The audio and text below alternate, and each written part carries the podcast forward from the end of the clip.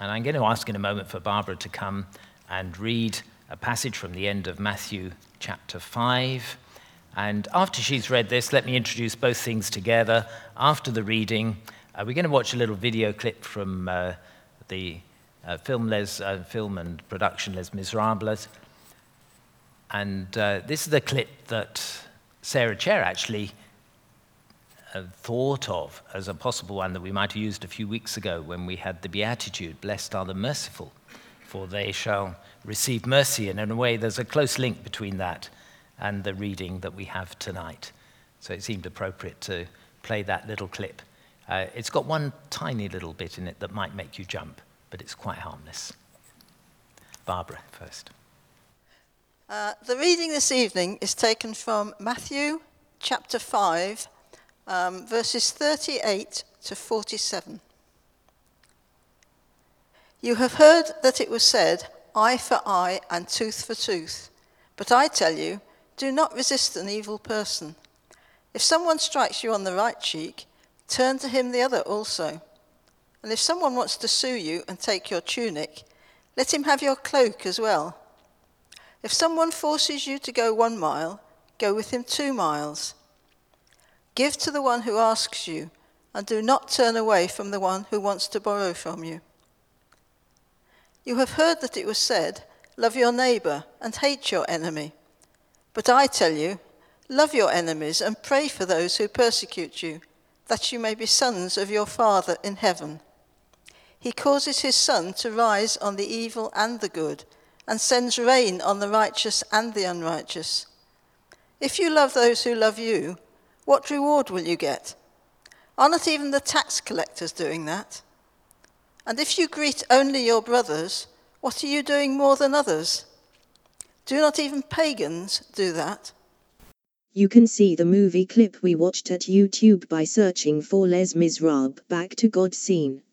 Wonderful. Thank you to the band very much this evening.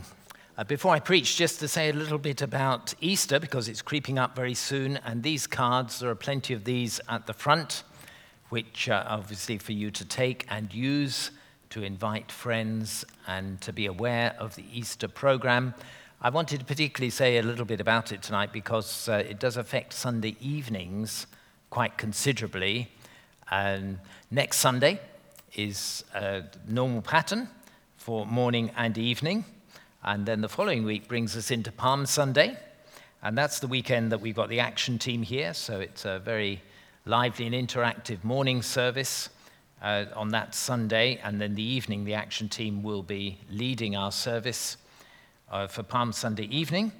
But also, if you'd like to hear a little bit more of the detail of what the team have been doing in Kolkata for the last six months on the Saturday morning, it is in the notice sheet this week that on the Saturday morning, a couple of weeks' time, there's a, a get together in the morning where you can meet informally with them. Uh, I think we'll be in G6, just uh, in the halls here for that. Uh, then, as we go into the Easter week, obviously the usual Easter program with Good Friday's Walk of Witness and uh, Easter Sunday. But Easter Sunday evening is also the St. George's Day Parade. I hadn't realized that uh, when I was speaking about this at the church meeting. But uh, it is St. George's Day Parade. So we will connect with the parade out, outside on Easter Sunday evening, and the film that we were going to show that evening will put on the following week on the 28th. So all the dates are correct on the flyer here, and do take and use them and spread the word about those details. So, the transforming power of love from these amazing words at the end of Matthew chapter 5. And two sections, really. The section about you have heard that it was said, the eye for an eye, tooth, tooth for a tooth. But I tell you, do not resist an evil person. That's the first section. And then the second section, you've heard it was said, love your neighbor and hate your enemy. But I tell you, love your enemies. So here are some of the most challenging words of the Sermon on the Mount, which pushes the concept of love to the very limit these two sections of the text. The first, the challenge not to retaliate. And then, secondly, the challenge to love unconditionally.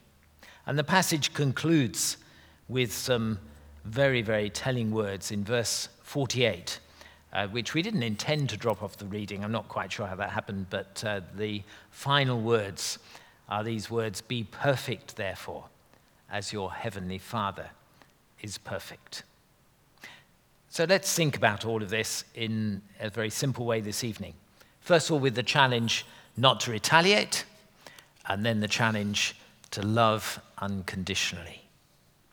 You've heard it was said, an eye for an eye, a tooth for a tooth, but I tell you, do not resist an evil person. The origin of these words is back in the Old Testament. It's Exodus 21, verses 22 to 25. Interesting context. Uh, clearly, there were a number of different situations that the law was addressing at that time, mainly injuries to different people.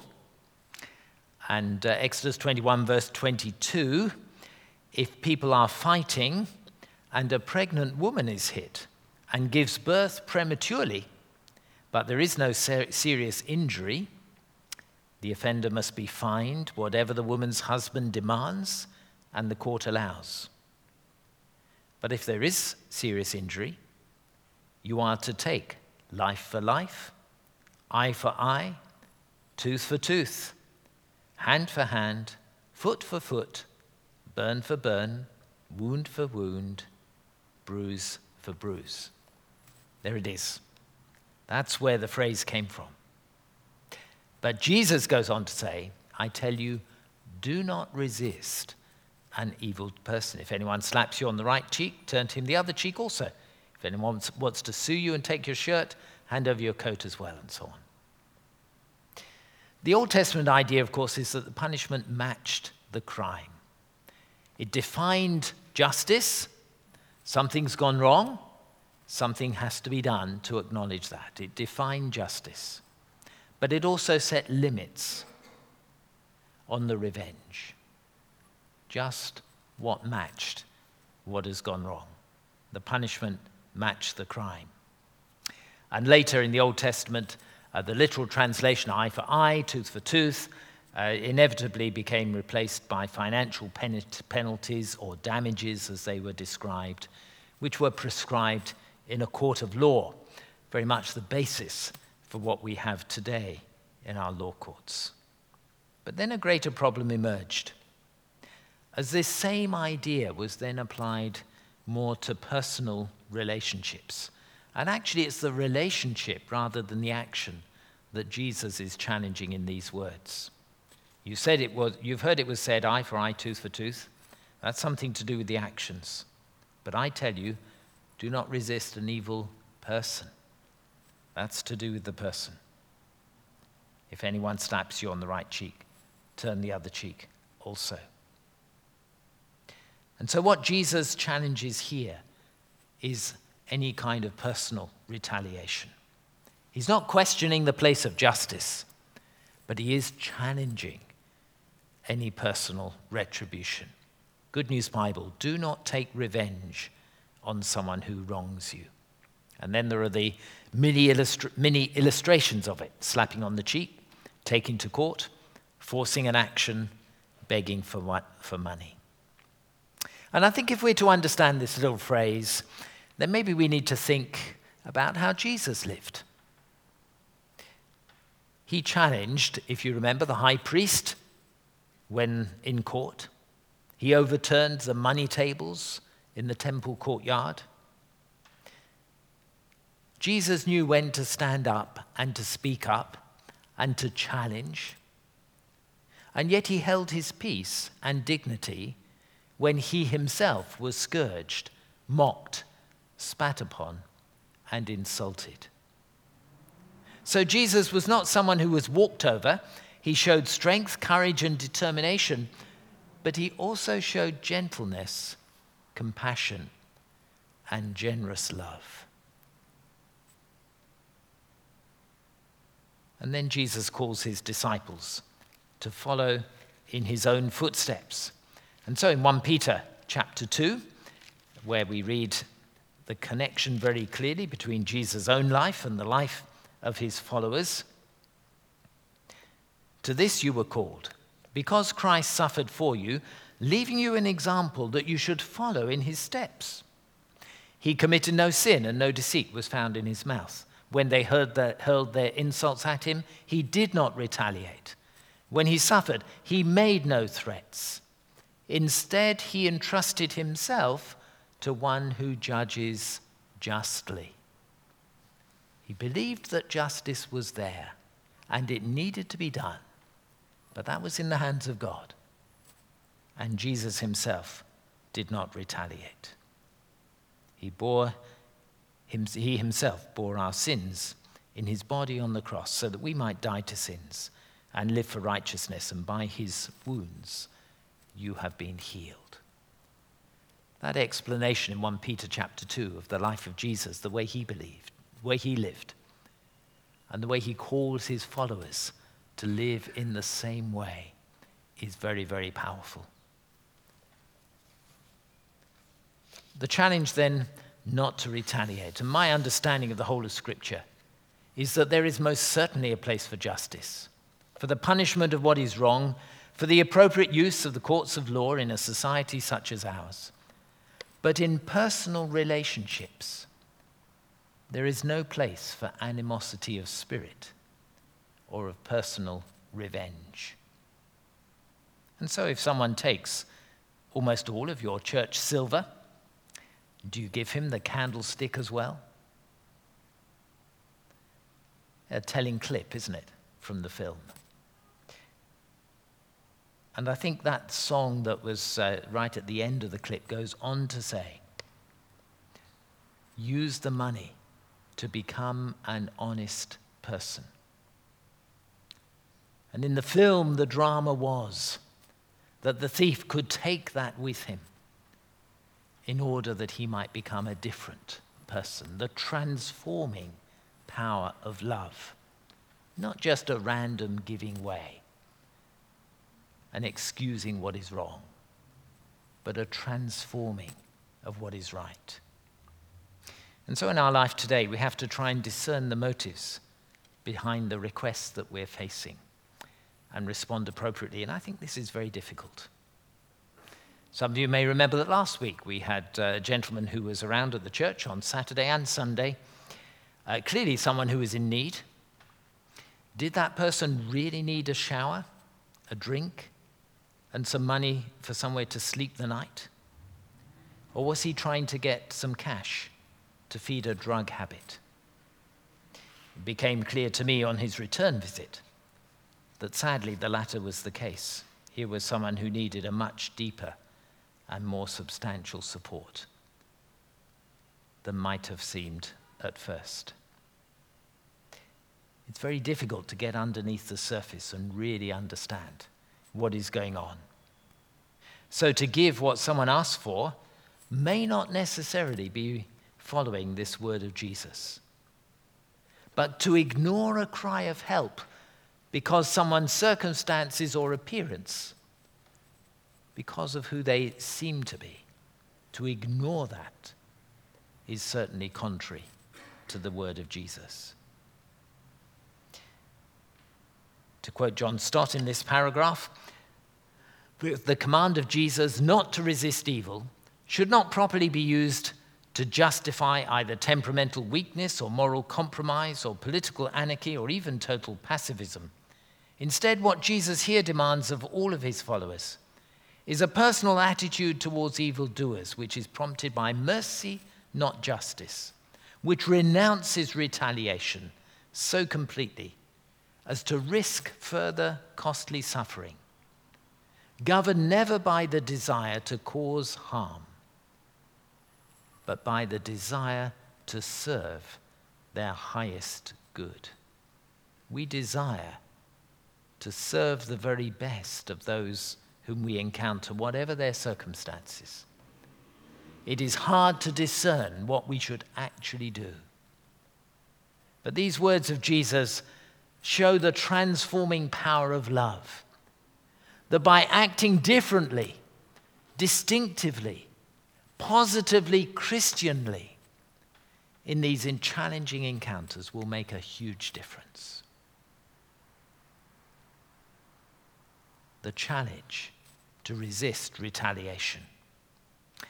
And then, in a way, this paragraph leads us almost seamlessly into the next the challenge to love conditionally. You've heard that it was said, love your neighbor and hate your enemy.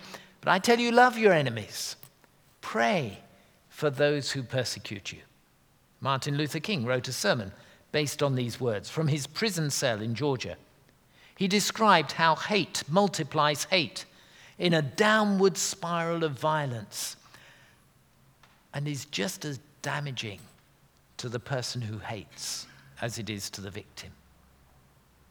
And then he went on to say that love is the only force capable of transforming an enemy into a friend because it has creative and redemptive power. Now, again, this challenge about, you know, love your neighbor and hate your enemy, and Jesus saying, no, love your enemies, pray for those who persecute you. Again, it comes from the Old Testament. It comes from Leviticus 19, 34, and some other passages elsewhere in the Old Testament.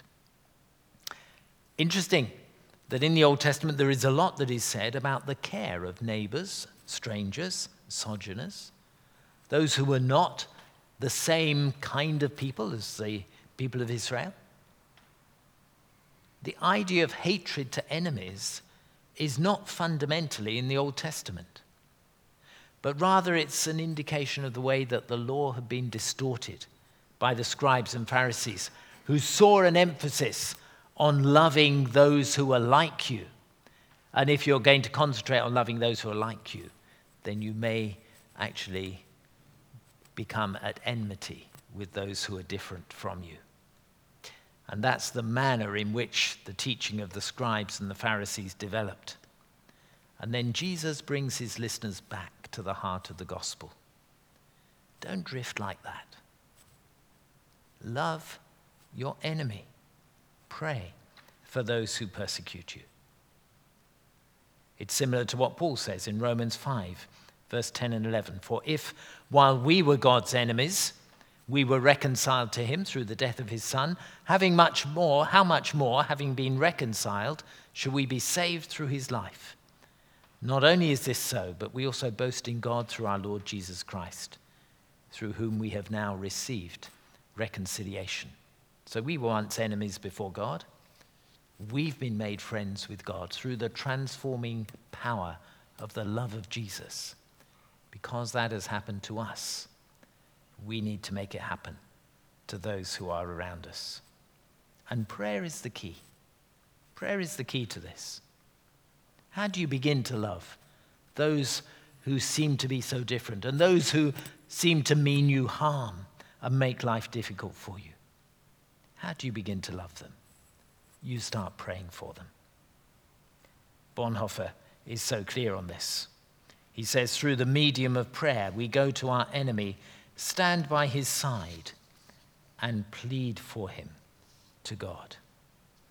It's impossible to pray for someone without loving them.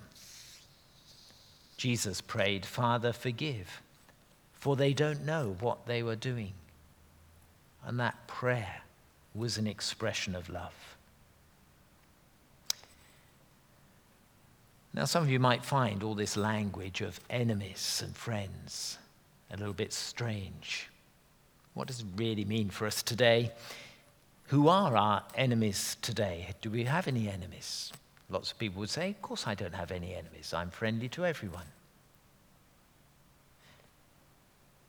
So some may find this easier to identify than others. But I guess that you don't have to think too deeply before you find those who do make life difficult for us. Those who will be critical of what we do, and whether this is to you applying to you personally or maybe applying to us as a Christian community corporately. Those who take a different view and treat us badly because of this. Those who twist and distort what we say.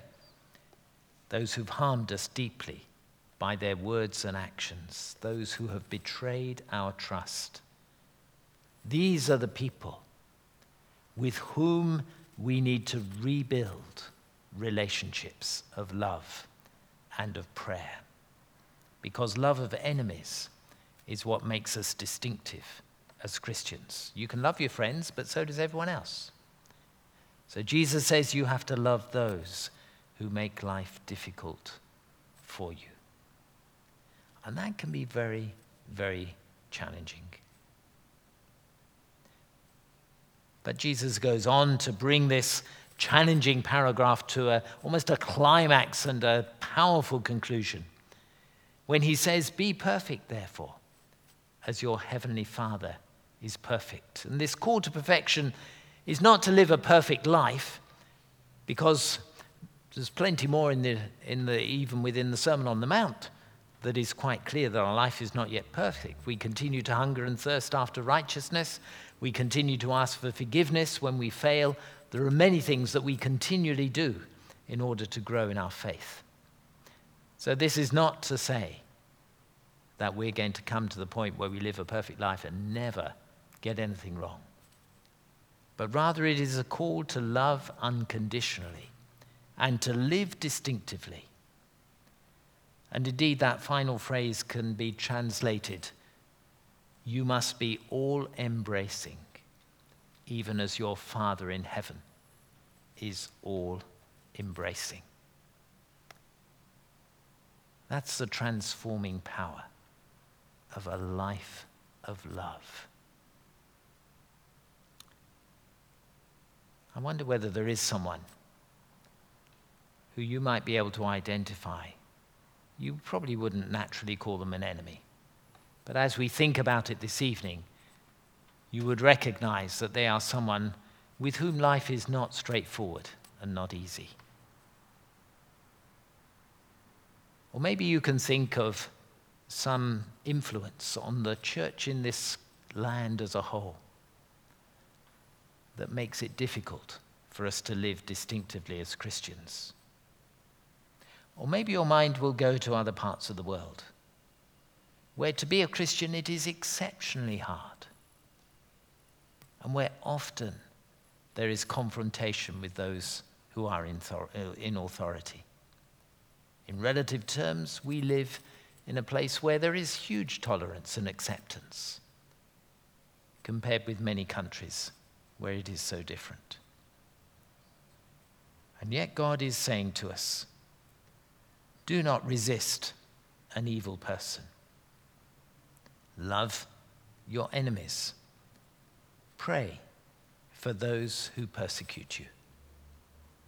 You must be all embracing, even as your Father in heaven is all embracing.